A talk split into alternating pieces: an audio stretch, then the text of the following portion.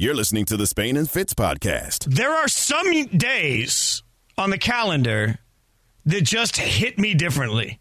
And I'll be honest, one of those days is the first day of the fall or summer that you can look and see there is an actual football game being played. That is tonight, the Hall of Fame game. I don't care if it's preseason, I'm all in for all of it. It's Spain and Fitz on ESPN Radio, the ESPN app, Sirius XM, Channel 80, Sarah Spain, Jason Fitz. We're presented by Progressive Insurance. All of our guests join us on the Goodyear Hotline. And Sarah, we're going to start with some straight talk brought to you by Straight Talk Wireless. You know that I was a fat kid that played the violin growing up. Well, let's go one step deeper. How about being the fat kid at my great aunt Eunice. All right, my great aunt Eunice lived in Wall, South Dakota. Right, and so I was a little kid. I go to Wall, home of Wall Drug, by the way, the first place that ever gave out free water to people driving through the the uh, interstate. That's how they uh, became famous. They had these great donuts, which the fat kid in me loved. And you know what? Every year I would go to Aunt Eunice's house for a couple weeks and hang out in South Dakota. I'd take my violin and I'd practice. It was there. It was at that house that I learned that my favorite way to practice at times was to actually turn on a football game and mute it. Because I remember sitting at Eunice's house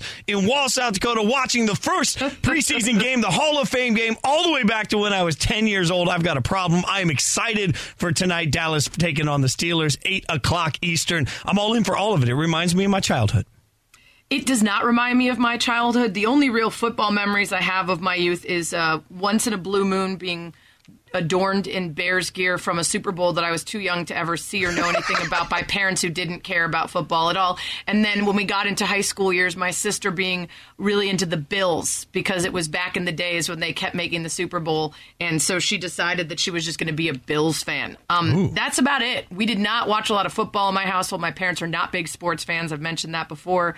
And so when I think of, of, of like the Hall of Fame game, what I really think of is that I don't care who's playing. I don't care if all their starters are out. I don't care if it's any good. I just am glad that it signals the beginning of football and the fact that we have, from here on out, endless Sundays, Thursdays, Mondays, probably some weird Tuesdays and Wednesdays at this point that we're going to get NFL. I mean, there's not another weekend that we'll deal with for the rest of the calendar year that doesn't have an NFL game. Oh. And that, in and of itself, just has such a peace for me. And, you know, I, I feel like I spent, in fairness, I think most of us spent last summer and the beginning, at this time a year ago, so afraid that we weren't going to get anything. We weren't going to get much football. We weren't going to get a full NFL season. What was it going to look like? No fans in the stands. All the things that we talked about ad nauseum a year ago. I don't know that I was able to really just sit back, relax, and enjoy. And I don't know that I've gotten through parts of that, but the the concept that we're going to actually get a, a an opportunity to escape from everything and feel normal for a little bit on Sundays and fall starts tonight. And to me, there's just so much power in that that moment, and so much. I don't want to say healing, but there's so much uh, just relief for me knowing that there's some sense of normalcy. Yeah, it won't be totally normal. I don't want to kill your buzz right off the bat, right after you said how excited you are. It won't be totally normal. We still are dealing with a lot of COVID related issues. Uh, we have our first 17 game season, which isn't normal at all. More football. And we have a lot of questions about what things are going to look like after a very strange season last year. One thing, uh, you know, I think is really going to matter the most tonight is what's the weather like? for the Hall of Fame game. And in order to get that, we're going to go to our weather person, Bill Belichick.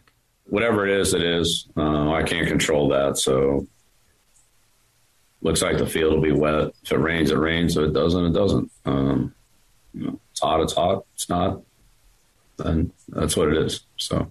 Back to you, Sarah, with the sports. I mean, that is yeah, just I think a that's perfect. useful. I mean, if you're going to make your bets, you need to know the conditions in Canton. And uh, thanks to Bill for really setting it up for us. If it is, it isn't, and if it isn't, it is. So. Uh, by the way, Straight Talk Wireless, uh, we're giving you the straight talk, no contracts, no compromise. Uh, look, you mentioned the the bets on it. Can we just take a second and like, I, I'm all in for gamble on what you want to gamble on. Like, go out there, throw your money away. I don't care. But gambling on preseason, Maybe like, not like cockfighting or dogfighting. Yeah. I mean, let's be a little more specific. You're right. I- I'm all in on go out gamble on the NFL any way you want to gamble on the NFL. Don't I- cause harm to You're probably right. or animals or. I, my fault for you know presuming most people aren't monsters. broad You're right. in the internet. In the internet age. Within reason, let's say when it comes to your NFL passion, if you want to be that guy that goes in and bets on everything, and I'm looking straight at Jake that works on our show because I'm, I'm telling you, like at yeah. some point Jake's gonna. I, I don't know if there's a, a Mrs. Jake, but if there's a future Mrs. Jake, she's gonna sit down and have a come to Jesus conversation with Jake about the uh, side But is account. he like because- Kevin Winter levels of degenerate? Oh, yeah, still yeah. like in okay, wow. And for anyone that doesn't know, Kevin Winter, our SportsCenter update, I always use this one story. I was at a Yard Goats game with a bunch of people. Kevin was there, and they were doing that thing in between innings where the kids that are dressed up in costumes run the innings, right? Before you know it, Run the Win- bases, yeah. or run the bases. Before you know it, Winter's got the entire group of us putting No, cash on which no. kid's going to win, and we were yelling at the kid that fell. We're like, "Come on, two! What are you doing?" Like, I, I, it's a slippery slope, and I get it. But betting on preseason, like uh, the Raiders' worst years, I remember them having great preseasons. I don't know how you even approach that. Like, No. that's just a that's just a level of insanity I can't embrace. Fitz, I saw a tweet the other day that stuck with me to the point that I just went and found it uh, from someone Stroop a loop on Twitter. I saw a guy bet three thousand dollars on a Jags preseason game. It changed my life. Scared me straight. like, can you imagine? Not just any preseason, a Jags preseason game, and you're putting down three k. Get a hold of yourself, man. That's remarkable. Now, And I presume it was a man. Listen, I'm sure there are plenty of female degenerates, but that was 100% a guy who bet three grand on a Jags preseason game. Well, and it all goes back to the the winners and losers portion of that. Like I remember being on the road, and uh, at the time we were on tour, the same tour as Darius Rucker, and Darius is a noted uh, Madden player, and so his green room he sets up a Madden on Xbox and a Madden on PlayStation, so that no matter what your form is, he can beat you in it. So I walked in all cocky one day, and I'm like, "All right, Darius Rucker, uh, I don't care, I, I'm a, I'm gonna take you down." And he's like, "Great, my minimum buy-in's 5K," and I'm like. okay. N- no. And i was like I, i'm not going to bet you $5000 on a, on a madden game. And he's like well if think about it, if you win you can call your wife and be like hey i won five grand. And i said my wife would say what the hell are you doing betting $5000 on a video game? So Oh, like man. I, i'm betting that uh, Stroopaloop is a single male. I'm just saying that's the only way so to get away with that. So is at Bill Buck, who just tweeted Jags preseason bet probably smart. Meyer likely to follow the Spurrier model and run up the score like he's back in college. Bill, get some help, Oh, man. Bill, man. Uh, we'll, Get we'll- some help. Thoughts and prayers, Bill. Uh, uh, look, the one thing I will say about tonight, and again, you've got Cowboys taking on Steelers. You've got two huge brands on Hall of Fame weekend. There's a lot to celebrate. I think there's a ton to celebrate just in what we'll see from two Hall of Fame classes going in over the course of the weekend from just knowing football is back. But there will be absolutely zero takeaway from this game other than if, God forbid, there's an injury involved that I think matters at all to the regular season, right? Right. We're going to see some, you know, a little bit of like base offense that they're going to be running, right? Because you're not going to have Dak. You're not going to have Amari Cooper. You're not going to have Terrence Smith. You're not going to have Zack Martin. You're not going to have DeMarcus Lawrence. You're not going to have Ben Roethlisberger. You're not going to have Cameron Heyward. You're not going to have Joe Haden. I mean, I'm watching, I guess, for Najee Harris. Um, I guess to see what they've got in Mason Rudolph. If you think that there's a good chance that Ben won't stay healthy all season, maybe Dwayne Haskins. What's he going to do in a different location, getting maybe one last shot? Um, so you can watch for those things, and then again to get a general idea of what offenses are going to look like under these coaches and with these with not with these players, but in general. That's about it. Yeah, I, I totally agree. Spain and Fitz. By the way, one other thing I want to get into uh, quickly before we uh, before we move on, not football related in America, but football related to the world. Barcelona has announced that Lionel Messi is leaving the club after Lionel. financial. Uh, what? What? Lionel? Le- Lionel Messi is Look, all these years, it's the first time I knew that. I, Yeah. I mean, well, that that's that's good knowledge. I mean, I did Sports Nation on a soccer show the other night, and I, I looked at him. A lot I'm of like, people still say Lionel, but I was I was told once Lionel, so I'm sticking with it. I told him if it's Tim Smith, still write it phonetically. I don't stand a chance. So we'll go Messi. We'll just go with the one word, like Cher. Messi leaving Barcelona, and uh, we're going to put a poll up at Sarah Spain, at Jason Fitz, uh, at uh, at Spain and Fitz. We're going to ask you guys for a brief. we'll get into why brief. Uh, a, a brief uh, moment of what this means, right, Sarah? Yes, basically, uh, in honor of a special day today, we'll tell you what it is later. Just give us a brief summation of what it means for Messi to not be returning. Yeah, well, we'll explain brief, and we'll also tell you about a particular group of dummies of the day that's coming up next. Spain and Fitz on ESPN Radio. You're listening to the Spain and Fitz podcast. We've got some dummies of the day to get to. We, we're, we're still uh, workshopping a name for this. Maybe you guys can help. I'll throw it up on the Twitter at Sarah Spain, at Jason Fitz, at Spain and Fitz. Is it face palms of the day? Is it dummies of the day? Is it morons of the day, whatever it is. We'll ask you for some advice a little bit. You can Oh, could we do like a segment. Monday thing and make it just another moron Monday? Whoa. Oh, That's good, but then we have to count on people being moronic over the weekend, which, to be fair, is not a big ask. It's but- 2021. I feel like I feel re- of all the hot takes I've had, the, the the hot take that somebody will be moronic every weekend is re- like I feel best about that one. Uh, I do like just another moronic Monday, but uh, I think it might be limiting. We need to be able to do this segment whenever the morons appear. So we'll we'll workshop it a little bit. For now, we'll just go with dummies of the day. We got some good alliteration there. Uh, you guys remember uh, a couple weeks ago we took Deion Sanders to task for berating a journalist. I guess berating might be too strong for for firmly telling a journalist that he needed to be called coach and then walking out of the presser that he was doing when he was instead called Dion. So here we are today, the 5th of August, 2021, just weeks later, and Jason Garrett, offensive coordinator for the New York Giants, did this. Good to see you guys. Likewise. Yeah. See you in person. Yeah, we say good to see you, coach. That's how we do it. Hmm. Good to see you in person, Jason, is not something that should trigger you condescendingly explaining to someone that he should be called coach. Yeah, I'm not going to change my stance on this depending on like, all right, f- I mean, good to see you fired, former fired head coach. Good to see you offensive Right. coordinator. Like, how specific do you want to get with your title? Good to see you person that the city of Dallas blames for ruining an entire opportunity for a dynasty. Like, how specific, Mr. Garrett, would you like that we get this? I mean, I understand that there is a culture to call people coach, and frankly, we do it on the show. I do it for uh, the the guests that we have that have a former coaching background. I understand that, but if somebody chooses to call him Jason in that moment, there is a better way to address that. I mean, yeah, that is- that's that's his name first of all. And at what level? Like, I think it's bad enough to be a head coach and demand that you're called coach by the media. Like, maybe you want to make it universal across the players that play for you that you want them to call you coach. You want to do that? Fine, fine. But the media, your fellow adult professionals, do not need to call you. You're not their coach. Sorry. But let's just say that we feel a little bit more comfortable with a head coach saying that. Where do we draw the line? Offensive coordinator? Line coach? Strength coach? Right? What if the strength coach did media sessions and then you tried to call them by their name and they're like, oh, it's coach. So we do it around here. I mean, and again, uh, we all know that sometimes life is how you convey that message. I got no problem with Jason Garrett going to somebody on the side and being like, "Hey, man, uh, I just I prefer coach if you don't mind." Like that. That's that's. I still normal. have a problem with that. really okay. Yes, like I, that's much better than we do coach around here. That's how we do it.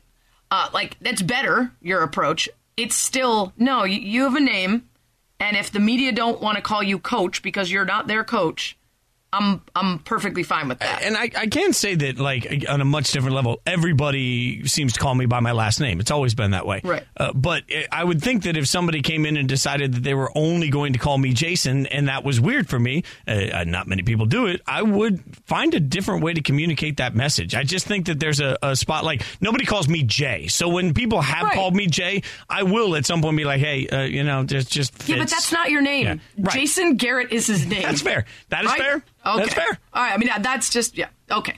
All right. Moving on. Dummies of the day, face palms of the day, morons of the not Monday. Uh, Kirk Cousins, who is part of a Vikings team that is really struggling with the vaccination numbers, had this very specific ex- uh, explanation for everything going on as he returned to practice after being part of quarantine.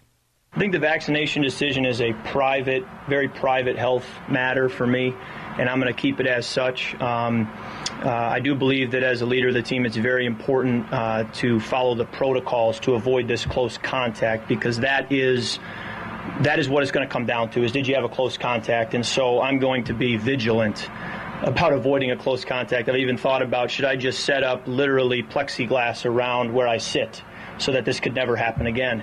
Um, I thought about it because I'm going to do whatever it takes. So um, we're going to avoid this close contact thing, and um, and uh, look forward to uh, you know making sure I'm playing for every game this year.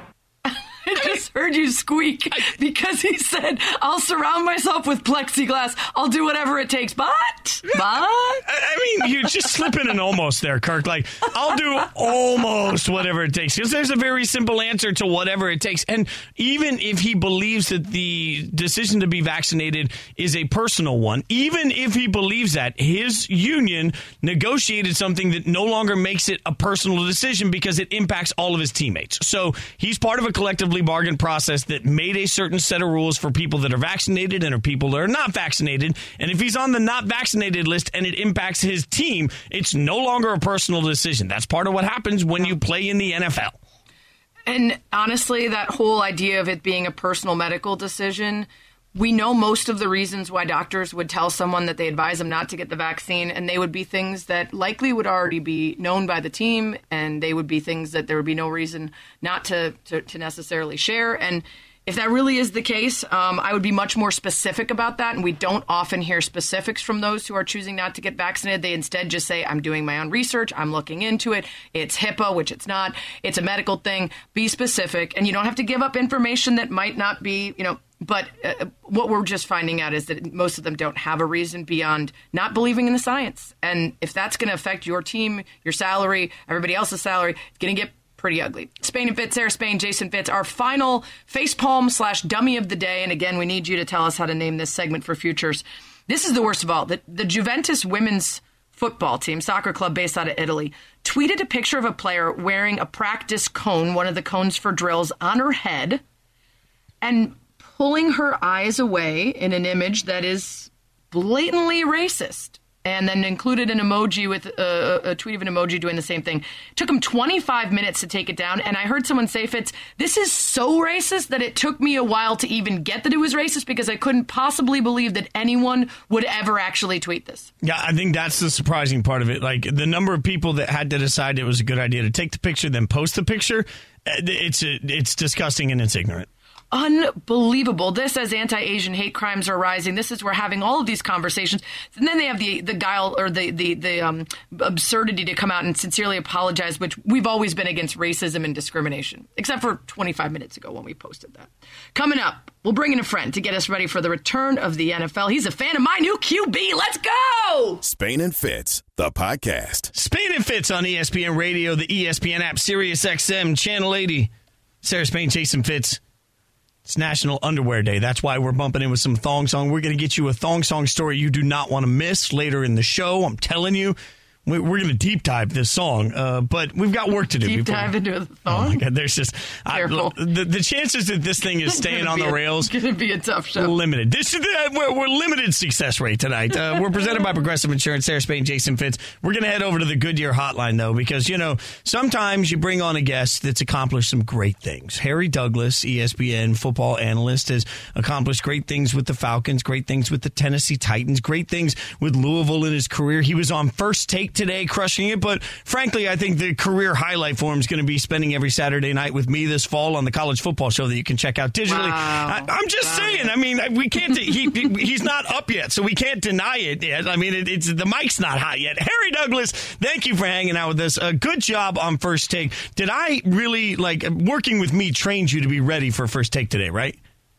Listen, you definitely played a part in it. My twin brother, fraternal See? twin. I'm gonna say it every time I'm on a show with you, Sarah. If you didn't know, Fitz is my fraternal twin. We- Okay. we- yeah, we look a little different. Very uh, confusing. We look a little different with it. My abs are not yet Harry Douglas abs, but you know, one step at a time. Uh, all right, You got one half of that. So, um, all right, Harry. Let's let's start with. I, I I love getting to talk to former players on the opening day of preseason. Like when you're talking about the Hall of Fame game. Like when you think back to preseason football. Like, do you have a favorite memory of your time uh, in the NFL with a preseason game? Um, I would say I'll have two of them. Uh, I think it was my rookie year. We was playing at Jacksonville. I don't remember if it was the first game or not, but I remember I caught like a deep over route and ran it in for a touchdown. So that was a good feeling being a rookie, being in this league.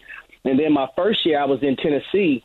Um, we had just drafted Marcus Mariota with the, with I think it was second overall pick, and I wasn't used to playing. Uh, I think it was a fourth preseason game. right? So when we got the news about that, we're, the, the Bears were going to be playing in the preseason game, like one series, I was like, playing the preseason game, the fourth one? I was like, this is crazy. But I was like, okay, I understand we have a rookie quarterback. So I was like, okay, it was a third down play. We have we have a receiver goes out of the game. I come in the game, catch a touchdown pass on a on a um, little, little shallow cross about four or five yards, take it in for the touchdown. I go to coach and tell him I'm done. That's my that's my one play. I'm done. so those those two moments are my favorite in preseason.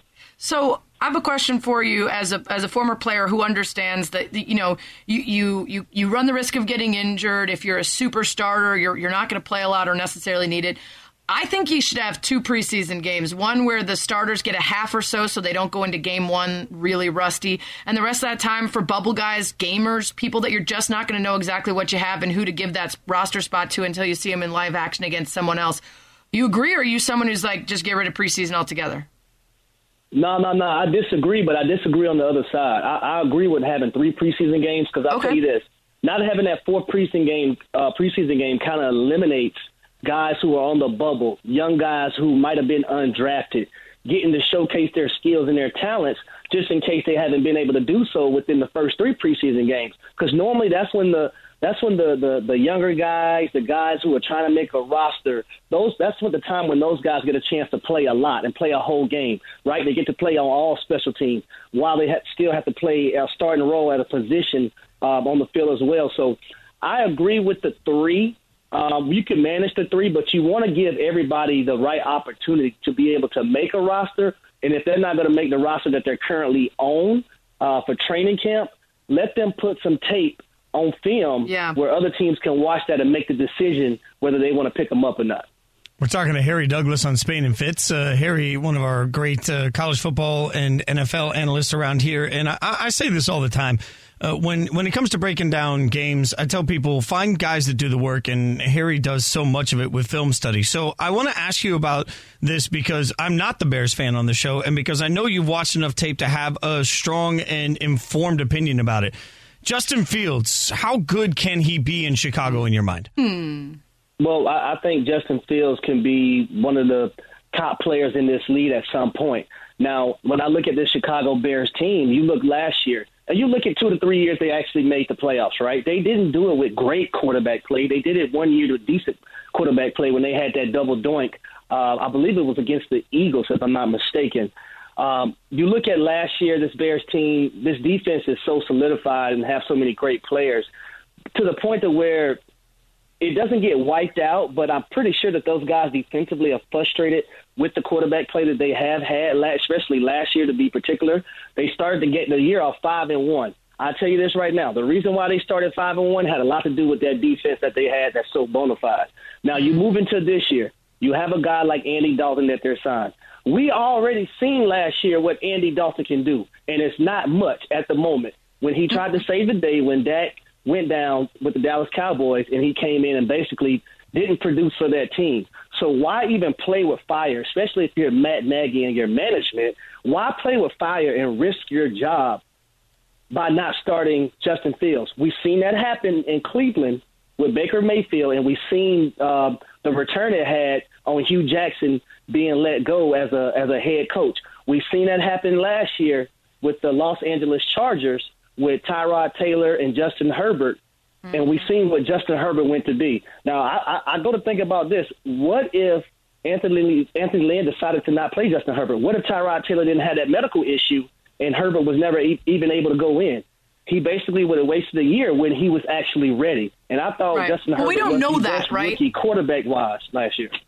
Yeah, I mean, we don't know that, right? Because they might have just said uh, that that they wanted to see some more before they put him in. It just accelerated the timeline. That's the only thing I have to say, Harry, is that if you look, there are examples on both sides of players who sat behind someone for a year or two and, and then were great. The, the you know the, the Aaron Rodgers, the Patrick Mahomes, but there are also those who were put into a pretty decent system right off the bat and had success day one.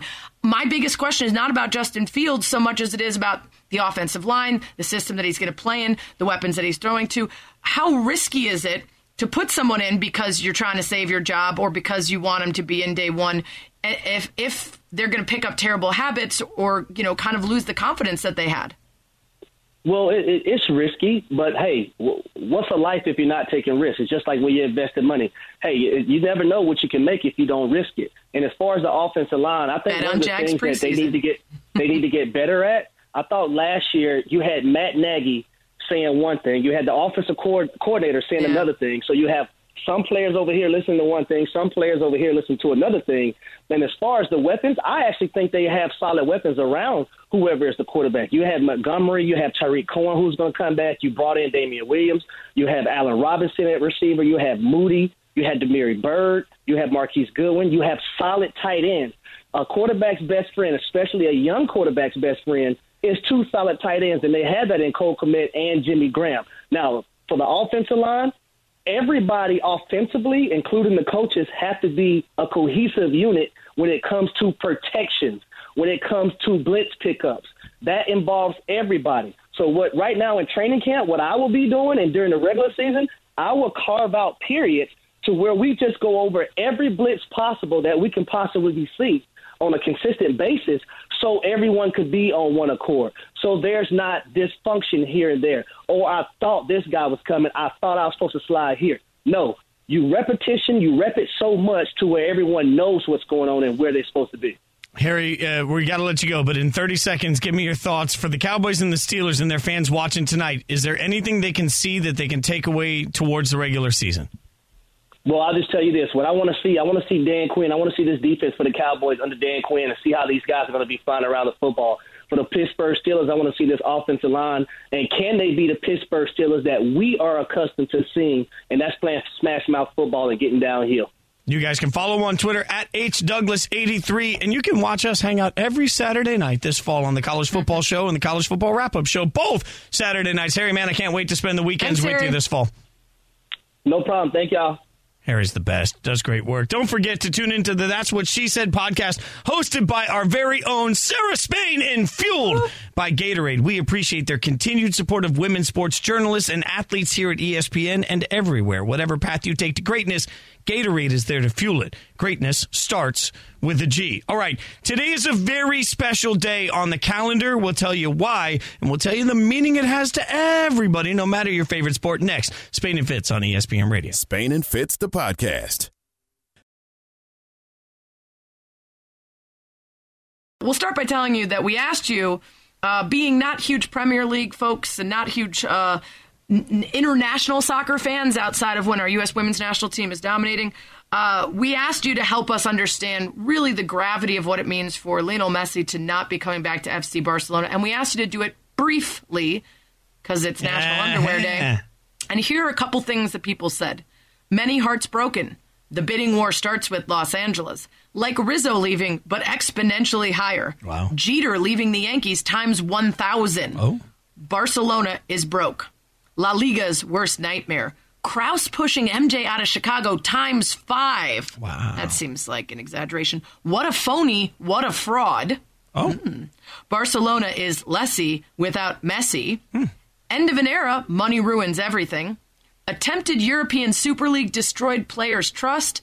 And finally, from our friend Angry Bears fan Dadman, the equivalent of McSalad shakers being discontinued.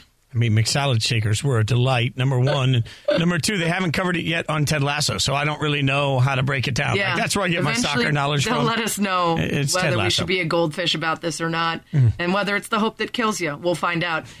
uh, let's get back to the thong song. Uh, really, we just need to throw Only that in there show. to pretend like we were talking about sports. We're not. We're going to talk about the thong song, and I had forgot. It's not that I forgot about it. It's come up on playlists. I've certainly enjoyed it in the years since it first came out in the '90s. But I was really diving back into the thong song uh, earlier, uh, maybe a year or so ago, when a Vice documentary came out called The Story of Thong Song by Sisqó. And this clip started making the rounds on the internet. This is a very successful and famous classical violinist who got the call to add a little zhuzh to the thong song production.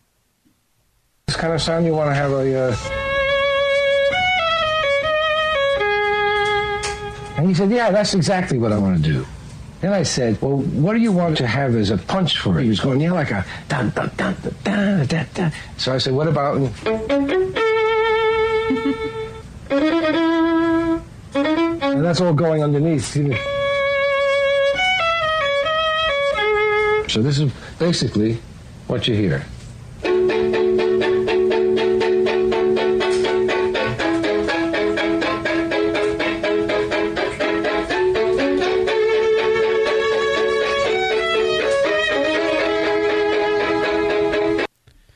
Mean, just you love the backstory. You love to actually have isolated violin and hearing everything about it. Uh, the, Yeah, the the strings, by the way, are inspired by a cover of the Beatles' "Eleanor Rigby." Which was originally sampled in it, and it became part. But this guy, you know, went to Juilliard, where you also went. Uh, you know, is graduated with Juilliard's highest award for excellence on the violin, and here he is throwing it down for thong song. Yeah, uh, the funny thing is, and I'm the first to admit I'm a huge music snob. Uh, the strings on that track are absolutely sensational. They're not good, they're great, and like the arrangement is not good, it's great. And uh, I, you know, I got to give a lot of credit to Sisqó for not getting in the way of it because I, I will tell you, I did, I did strings on a project one time that I've never been more proud of. Did this big arrangement, we had a big orchestra on it, and I was like, man, this is incredible.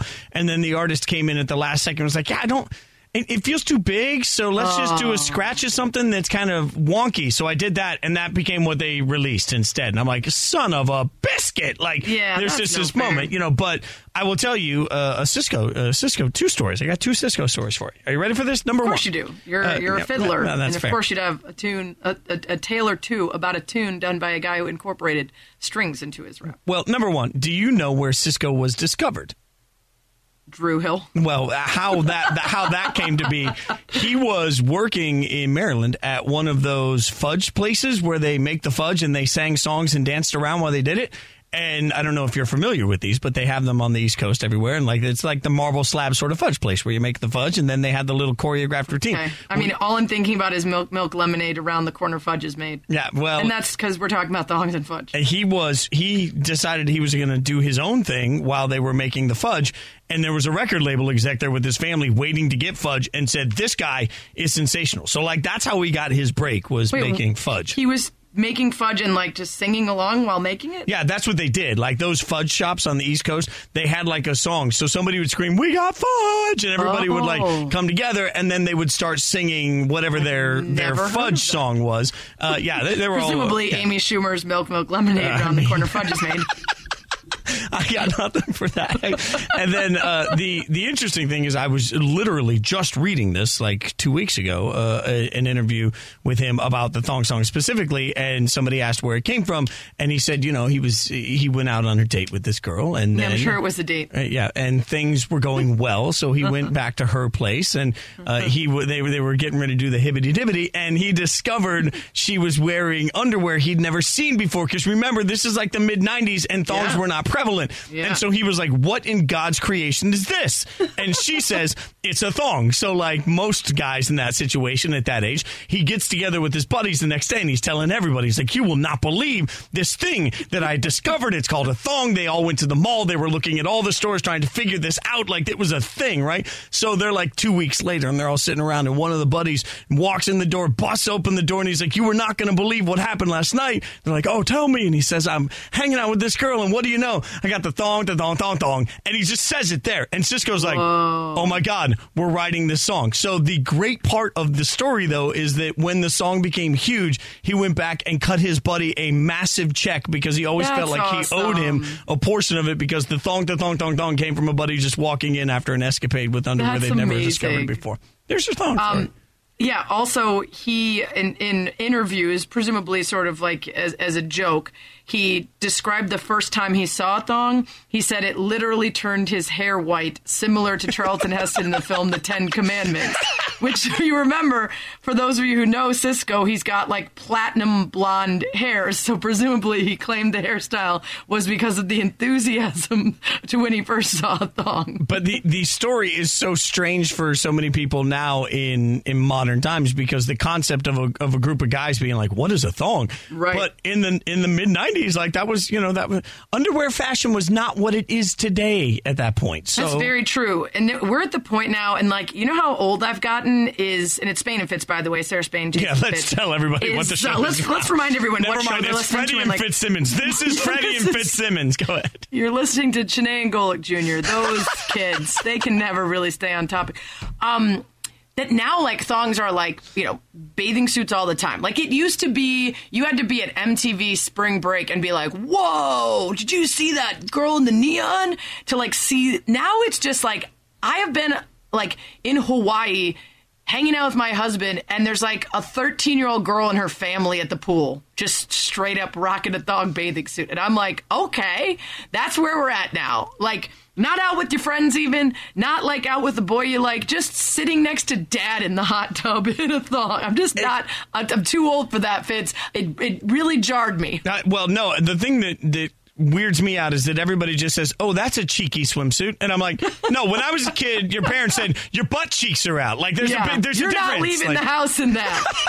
Yeah Oh God, I'm so Uh, glad we're I don't both have so kids. old. I know. Jeez I know. Louise. If my dog ever came home wearing a thong, actually, I'm going to post this on the internet. My dog has worn a thong because the Gronk boat gave away Zubaz underwear. Oh yeah. So the Rob Gronkowski party boat cruise that I went on and covered for work, uh, they gave away full Zubaz pants to the men and underwear to the women. And I held them up and, and I was like, "Do you have sizes?" They were like, "One size fits all." I'm like, "Sure."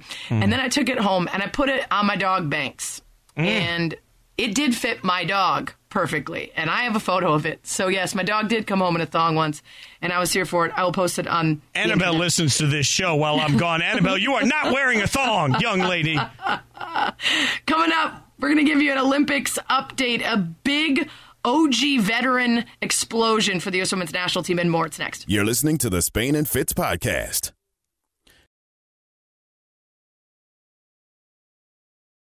It wasn't the gold they were looking for, and that all of America was looking for. Well, most of America, not the haters, but it was a bronze. They redeemed themselves and fought back, and it was the perfect two people to lead the way. It's Spain and Fitz, Sarah Spain, Jason Fitz, ESPN Radio, ESPN app, Sirius XM Channel 80. We're presented by Progressive Insurance. Guests join us on the Goodyear Hotline.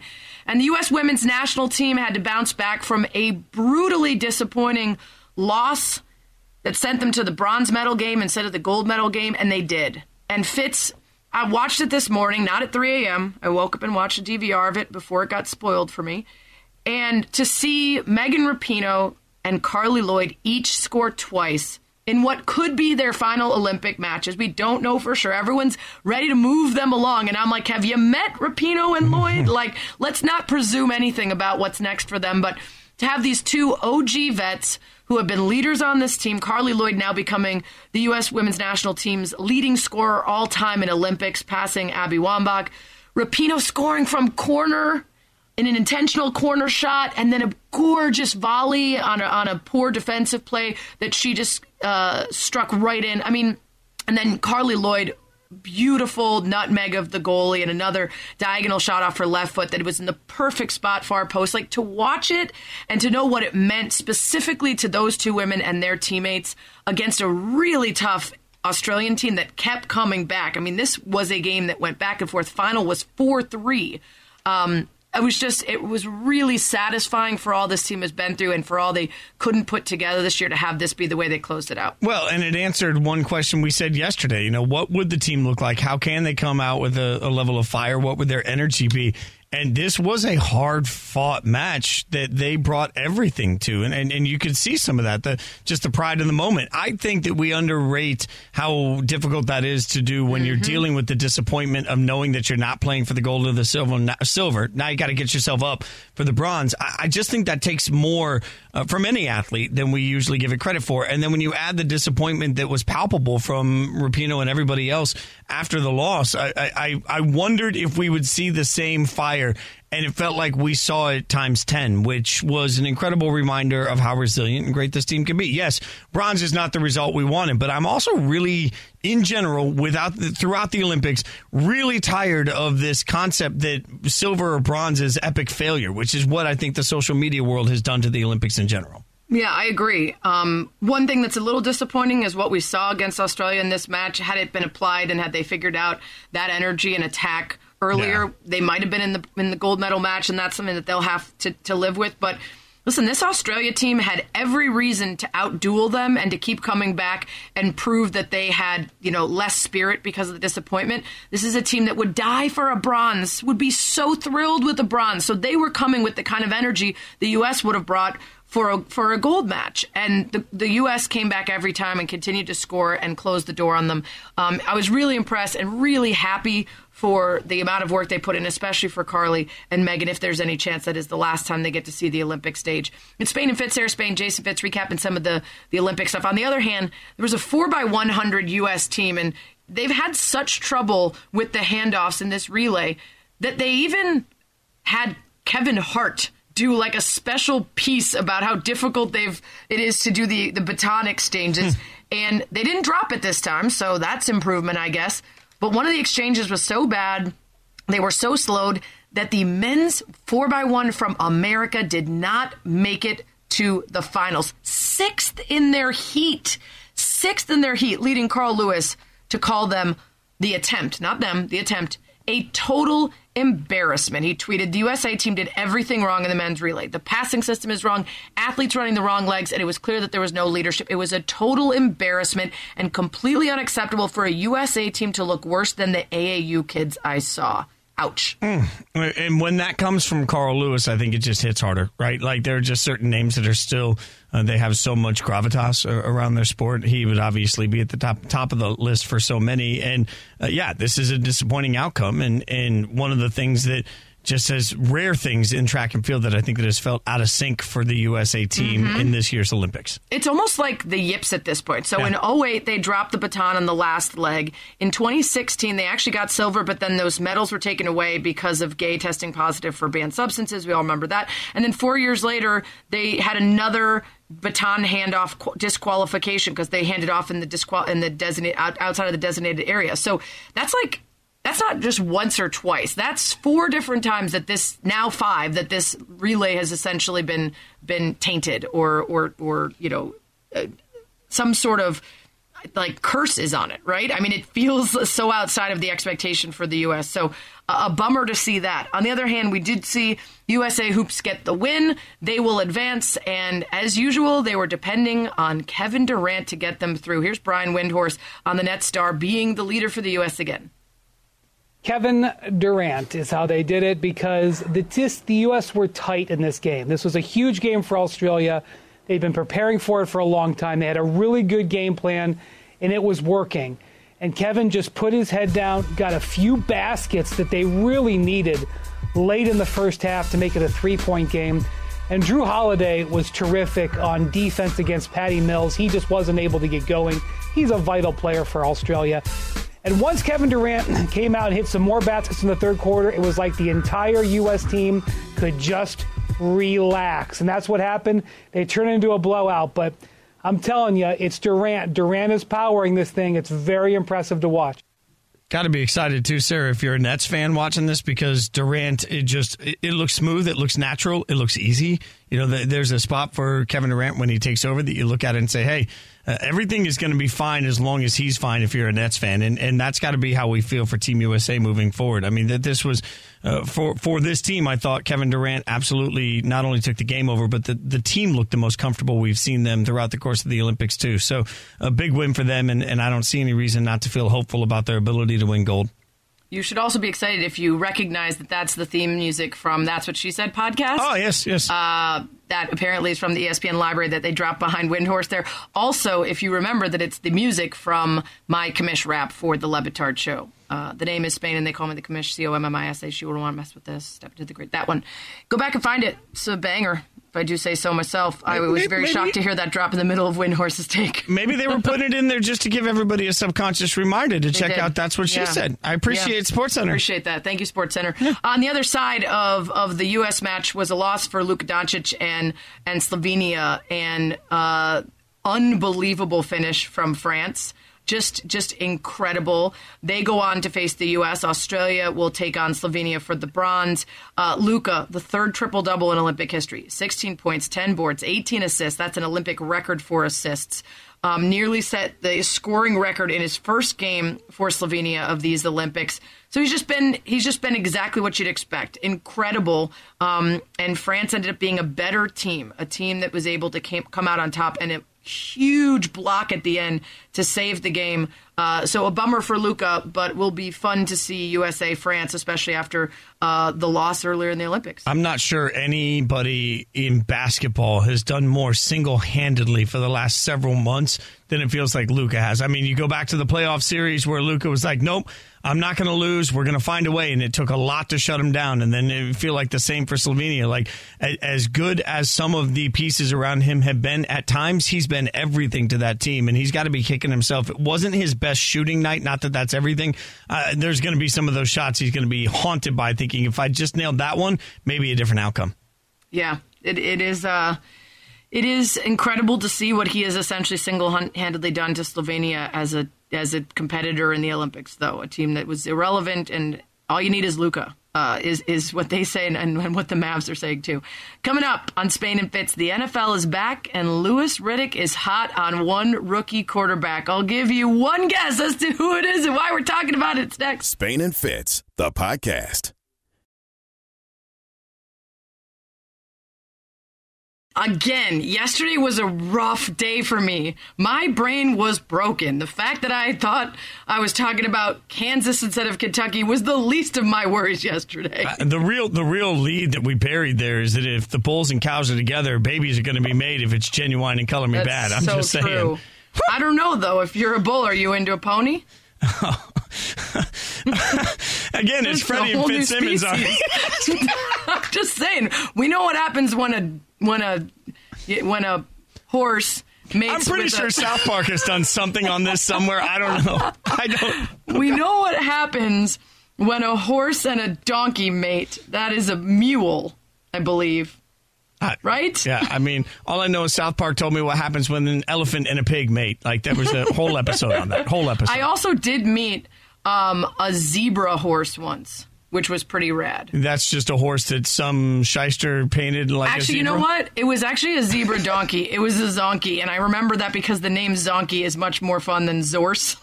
I'm just saying. I met a zonkey once. I took a selfie with it. I'm going to go buy a donkey. I'm going to paint stripes on it, and I'm going to take it to the Kansas and Kentucky state fairs and win all sorts of prizes. There you go.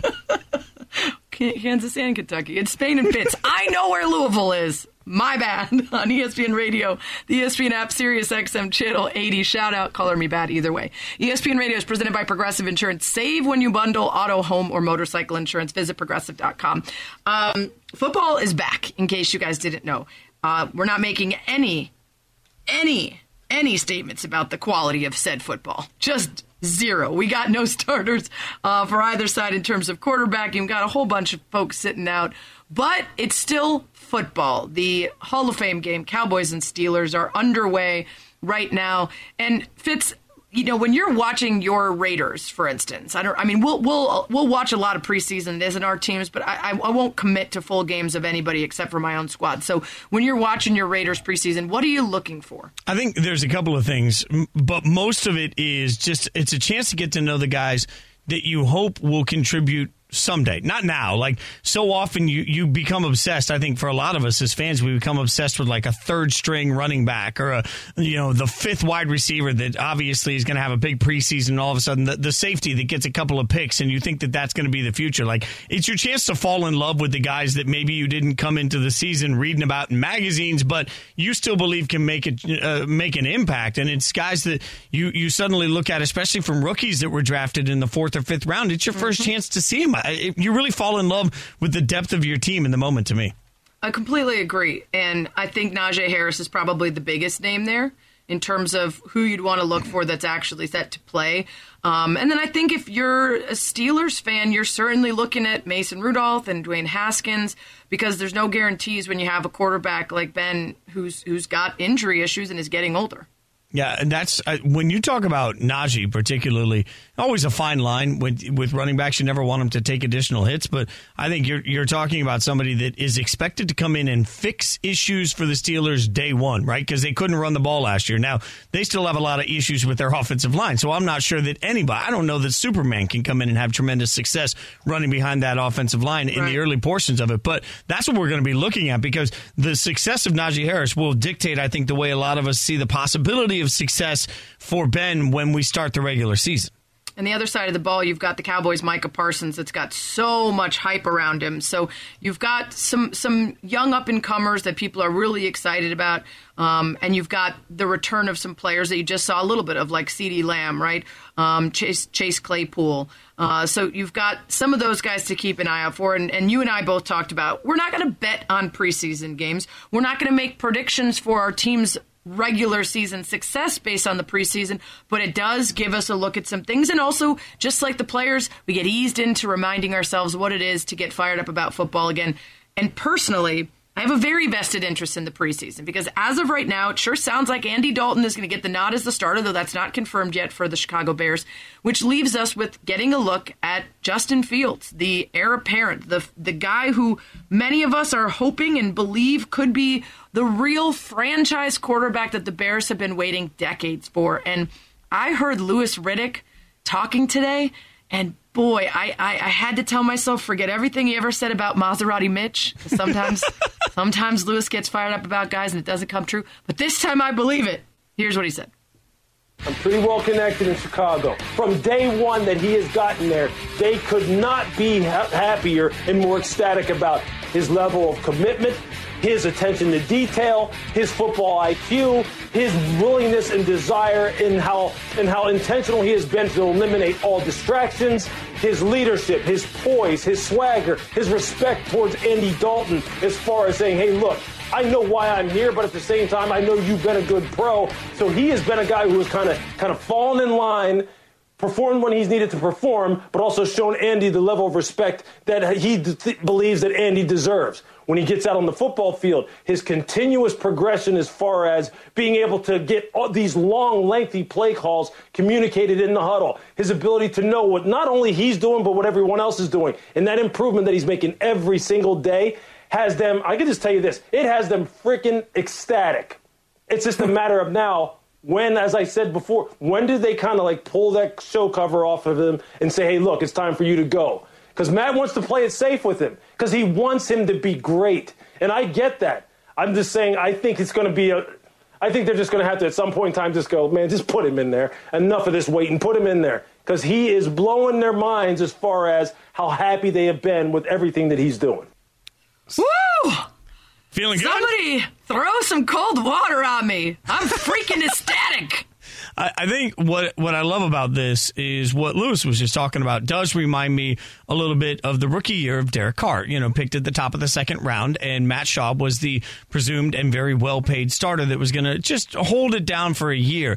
And there was great story because uh, as training camp came in, everybody was saying, "No, Carr's much better than we expected," and wow, this is great. And I think uh, expectations higher for Fields. But one thing that really I remember was an interview with Carr where he talked about uh, at the end of preseason he played so well in the game games, he got called by the Raiders, and he thought he had been traded because it was called after the last preseason game. He's like, I guess I played myself into a job somewhere. And it turned out instead, he got the call that, hey, we're not going to go with Schaub. You are going to be the starting quarterback of the team.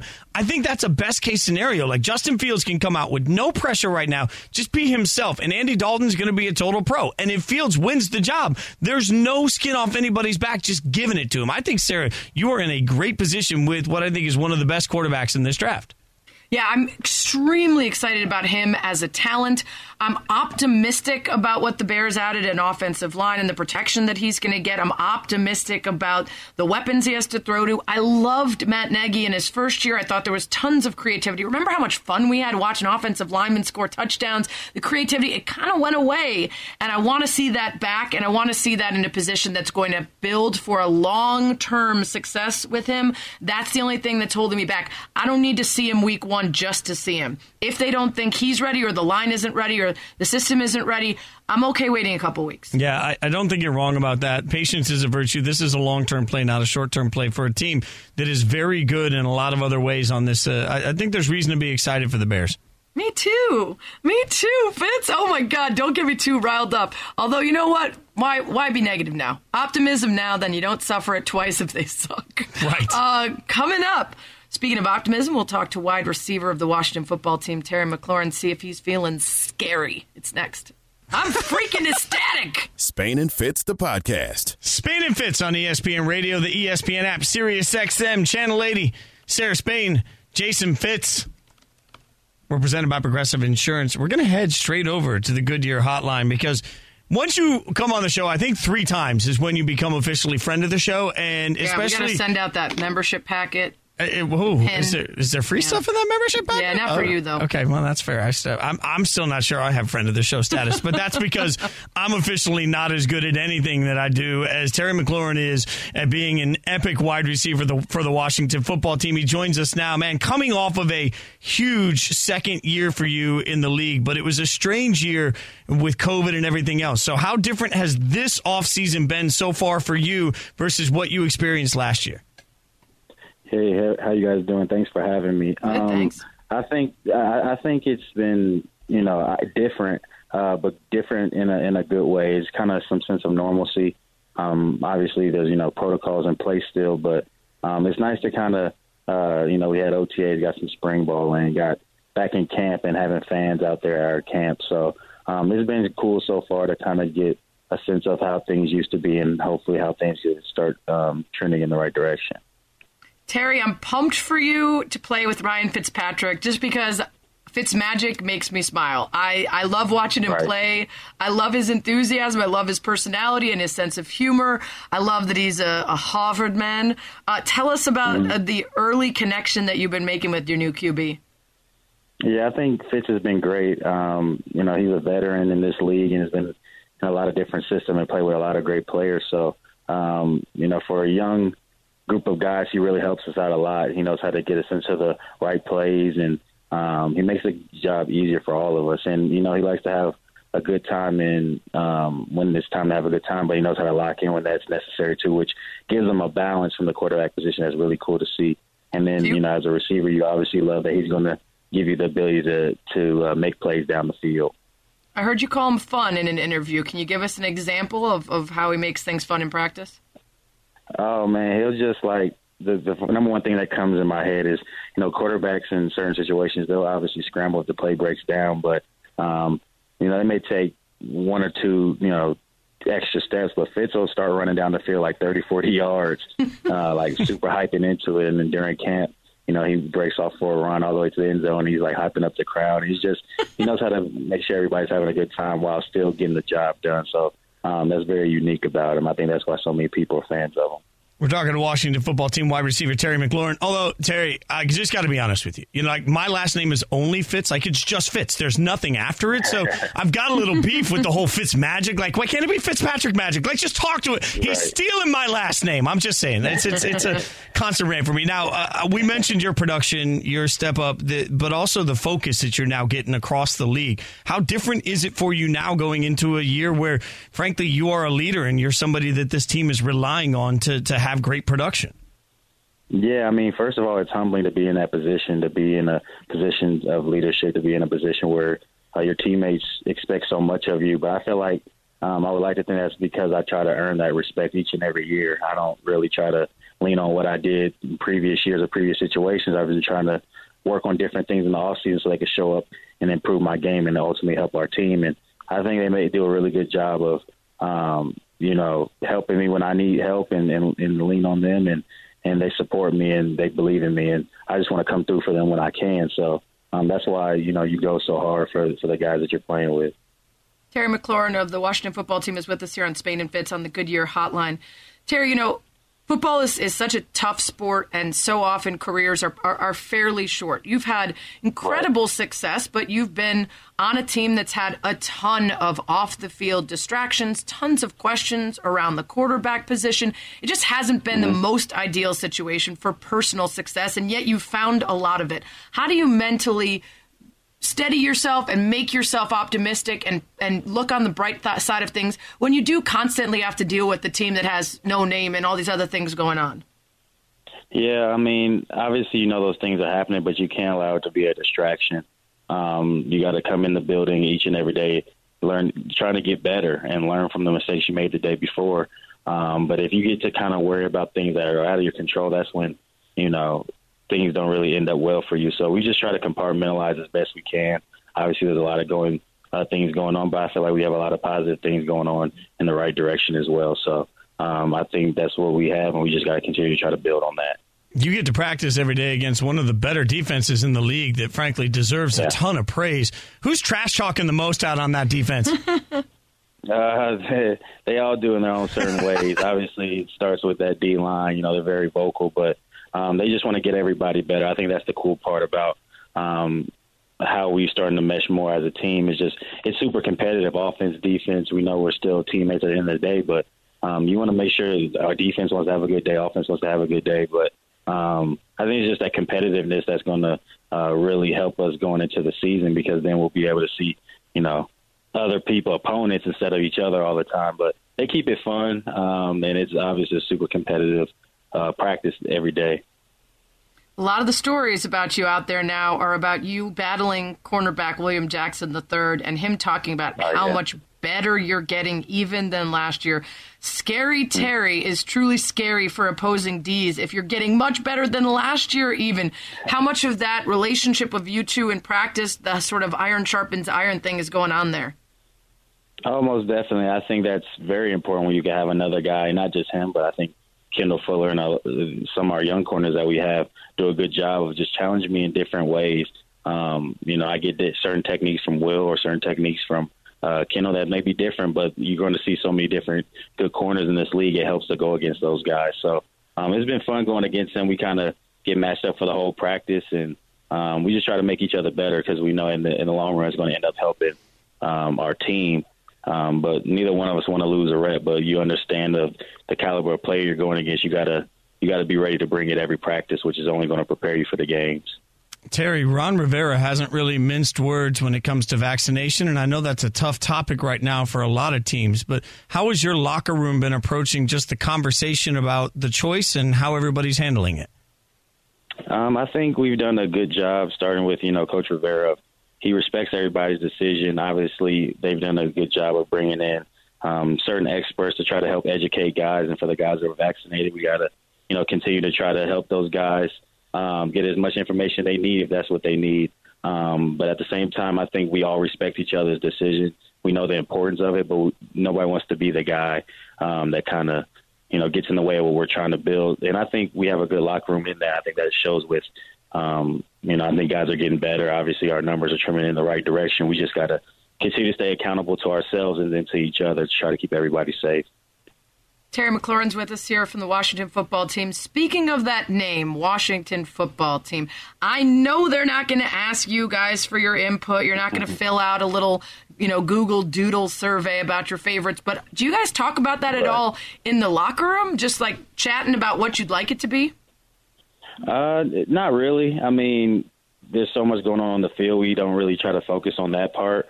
Um, but I mean, everybody's anxious to see what it's going to be. Obviously, um, we have confidence that it's going to be something that everybody could be proud of, and and you know, we're going into a a new um, era. So um, you know, we still got those um, great fans that are supporting us, and we just want to try to uh, put something also on the field that they can be proud of, along with the name whenever it comes out.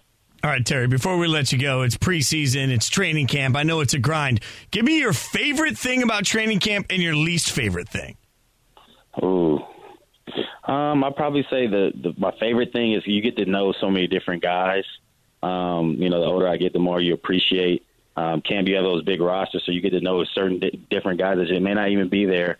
You know, come season time when the roster cuts down, but just building that camaraderie with new guys and every year is different. You got new different personnel, you got new people around the building. So I think the camaraderie and getting to know people and start your own journey is really cool. And um, I mean, just uh, the toughest part is obviously just the grind of camp. I mean, it's where you you get better, you learn the fundamentals, you try to hone in on those skills, and it can be mentally and physically taxing, but you try to do the best that you can to um, you know perform at practice and get better and take care of your body. So camp is camp at the end of the day, but um, you know I think the the method behind the madness prepares you for the season. So, uh, but I know our guys are excited to um, finish off these practices and get to the first preseason game. Well, Terry, even though you don't play for Sarah's Bears or my beloved Raiders, we're still always rooting for you as a friend of the Yep. show, man. We appreciate Yep. you coming on. Congrats on You're, just uh, kicking butt, man. It's fun to watch Your, you play. your membership pin and your uh, customized seat cushion are on the way. Sarah uh, pays for your all that, though. Friend of the I really That's right. appreciate that. I'm, I'm, I'm indoctrinated in now, so we're all good. Perfect. Appreciate right. you, Terry. Have a great season, man. Thanks for joining us. Appreciate it. You guys, you guys have a good one. Thanks for having me. It's Washington football team wide receiver Terry McLaurin, brought to you by Goodyear, helping you discover the road ahead. Goodyear, more driven. I, have said this every time we've talked to him. He's just an easy guy to root for, easy Yeah, guy to get behind. root for the darn WTFs. Well, you know what? Uh, uh, careers are long. You never know, man. Like maybe he, true. maybe he ends up wearing better colors at some point. I'm just saying, you know, uh, silver and black looks good on everybody. Speaking of looks good, somebody I know looks really good on a baseball card. We'll tell you about it next. Spain and Fitz on ESPN Radio. You're listening to the Spain and Fitz podcast. There's a, uh, a Hall of Fame game going on right now, which is every bit as clunky as you would expect. The good news is, y'all, it's not the first regular season game of the year, as it's three Mm-hmm. Get it out of nothing the way. right now. Early on, uh, yeah, it's it's three nothing. Cowboys are ahead uh, early on in this thing, and yeah, it, it is. It- It's an interesting watch, uh, as I've got it on here in studio, Sarah, and I, I, I will remind everybody not to take anything away from a preseason football game. The first preseason game, particularly, like I, I'm just always a believer that these things don't matter, but i i at least we have football. Yes, we have football uh, in a in a form that uh, will prepare us for the good stuff. Uh, it's the fluffer of football games. Well, that is one way to put it. Uh, speaking of the good stuff, I, here I am just hanging out. And look, I was never a baseball card guy, right? I was never a baseball card guy, but I was a football card guy. Not not uh, really a surprise to anybody. Uh, I loved football cards as a kid. Had all the Raiders I could ever get my hands on football cards, and so you know I, I have a love for it. I'm we're prepping for the show today, and Stosh, producer extraordinaire, just flippantly mentions how cool it is that there's a Topps baseball card for one Sarah Spain. Good God, you are super famous. I wouldn't say super famous, but super cool. Absolutely. I mean, this is undeniably awesome. It is incredibly rad to have my own baseball card, a Topps baseball card. It's from the Allen and Ginter packs, and to be honest with you, I, I've loved baseball for a long time, and of course, I understand the draw around cards, but I've never been a card collector. I have a bunch, and a lot of people actually will send me great Cubs ones when they come across them but it's not something I've gotten really into. So I had to look up what the background for these Allen and Ginter guard, cards were, thinking to myself, like, okay, I don't think you'll be able to put my like slugging on this card. what, what are we aiming for with this baseball card I'm getting? And as it turns out, they decided to add these packs in the 1800s of things like notable celebrities, uh, famous buildings, right? Um, chiefs, American Indian chiefs, flags of the world, uh, wild animals. So there are all these baseball cards that you get a pack of and you don't know what to expect. And um, in in Topps took it over in 2006 and started uh, adding some names like Mia Hamm and Hulk Hogan and you know Randy Couture and Dennis Rodman and started to keep rolling these out. So I am in the current pack. Kevin Negandhi of ESPN, my buddy Roy Wood Jr. from The Daily Show, who's a friend of mine, great comedian. So it's fun to be in the pack with with two people I know, and then also you open up a pack and you could get like an obelisk or a shark's tooth or a Sarah Spain signed, or a Sarah Spain relic with a tiny little piece of, of a shirt that I wore in the card. So it's it's really fun to be a part of. Okay, so did they give you a stack of these to keep for yourself, or do you have to go out and find them? That's question. So first they sent me hundreds, a couple hundred of them to sign and send back that get inserted into the packs randomly so that people can hope that they get, you know, an autographed Sarah Spain card. I don't have the rest of them. They get released on August 11th. So my guess is they send them to us around the same time so that we can't leak to the marketplace or try to sell them in advance or something like that. So I will have my stack soon and Fitz. If you play your cards right, I will send you a signed Sarah Spain. See what you did there? Could Like- be worth a couple cents. Play your cards right. See what you. Uh-huh. Uh-huh. Look, I, I, I'm just going to be honest with you. Like, uh, if if that moment happened for me in life, I would get that added to my arm. That would that's tattoo worthy. Like when you are on a baseball card, that's tattoo. Like I've had this lifelong goal, and and I'm not even going to be transparent, or, or, or I, I should say secretive about the fact that like I've been talking to some people around Madden lately, trying to make some relationships because that that game is a big part of my life growing up. And when I talk to some of the people there, and they're like, "What? What? What's your dream scenario?" I'm like, "I want to be in the dang game. Like, I want to be in a Madden game in some capacity. And when that happens, because it will happen in my life somehow, some way, that's going on the tattoo. Like when you're in a video That's- game, yeah. you add that to the tattoo. But you've already done so that. I was gonna say, uh, in that case, I guess I've got a couple tats to add because I'm also in an arcade game. Uh, it is from a couple years ago, so this is not new, but you didn't know about it. It's the uh, X Games Snowcross arcade game. So you actually sit on a seat that looks and feels like a snowmobile, and it moves side to side with you, and you go across um, different Arctic landscapes, and you could throw snowballs at your opponents, and you know do cool jumps. And I am the voice of that game. So if you ever at Dave and Buster's or some other place come across X Games Snowcross, you will hear me in it saying things like, "What a trick! Wow, good job." Or at the beginning, it's like, "Choose your sled, choose your upgrade, choose your course." I mean, I'm it's all I- my I'm a- voice. a hundred percent sure I've played this game. So, yeah, like, you know, it's that, a that's- fun game actually. Uh, it, it, I, my jealousy only continues to just grow and grow through this. Like, look, Madden, call me. Like, I just just put me in halftime, or do like a pregame show to the pregame show and make it look like a digital show. It'll fit perfectly. Like the day that they announced that NCAA football may be coming back, that's one of the few times in Ah. my life I've called every person I know and I've been like, I need in on this game because I have enough college make- football on my resume to to justify this at this point. There's got to be a way. Like, I'm just desperate to be in a video game. I so the video games don't do it for me as much, even though I do, like I said, very cool to be in that snowcross game. For me, it's more like I want to be in a really awesome movie as the like reporter. Like Oh, whenever they have someone in a movie for that, I'm like, I do that. Just like have me do that in the movie. Um, I want to be in some awesome sports movie.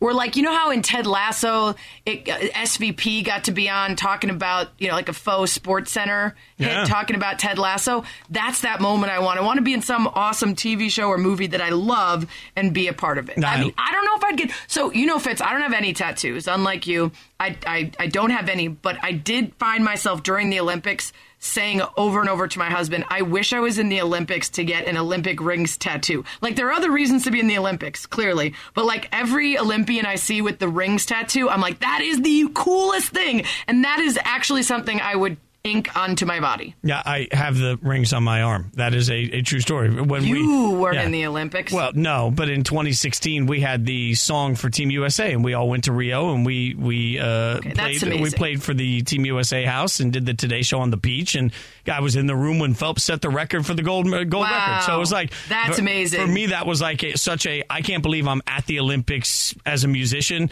that I felt it was worthy of. It's a bit of a fudging of the rules. I mean, mean, like, you're I- not I was- actually I'm an not an Olympian. Olympian, but, you if I were an actual Olympian, I'd probably be like, nah, I don't know about You know, that. I mean, eh, like I've got the Super Bowl on my arm too, but that was from playing the Super Bowl, not from actually playing in the Super Bowl. So it's consistent with my arm. You know, like that, that's the the one thing I'd say. Like I never played a snap in the Super Bowl, but I still have the Super Bowl on my arm. That counts, right? pretty rad. Okay. Still pretty rad. I'm yeah, I'm still just incredibly jealous of the video game work. Like, uh, there's got to be a way uh, to make that happen. And by the way, next on it. time you get a Topps card, just put like one of the like a, a bad picture of me, like tiny on the back as a hidden nugget. I'll still get it added to my tattoo at that point. That's the one thing. Fitz, Yeah. I want you to know something. It's very important. Listen closely. You're always going to be my hidden nugget. Thanks for listening to the Spain and Fitz podcast. You can listen to the show weeknights at 7 Eastern on ESPN Radio and on the ESPN app.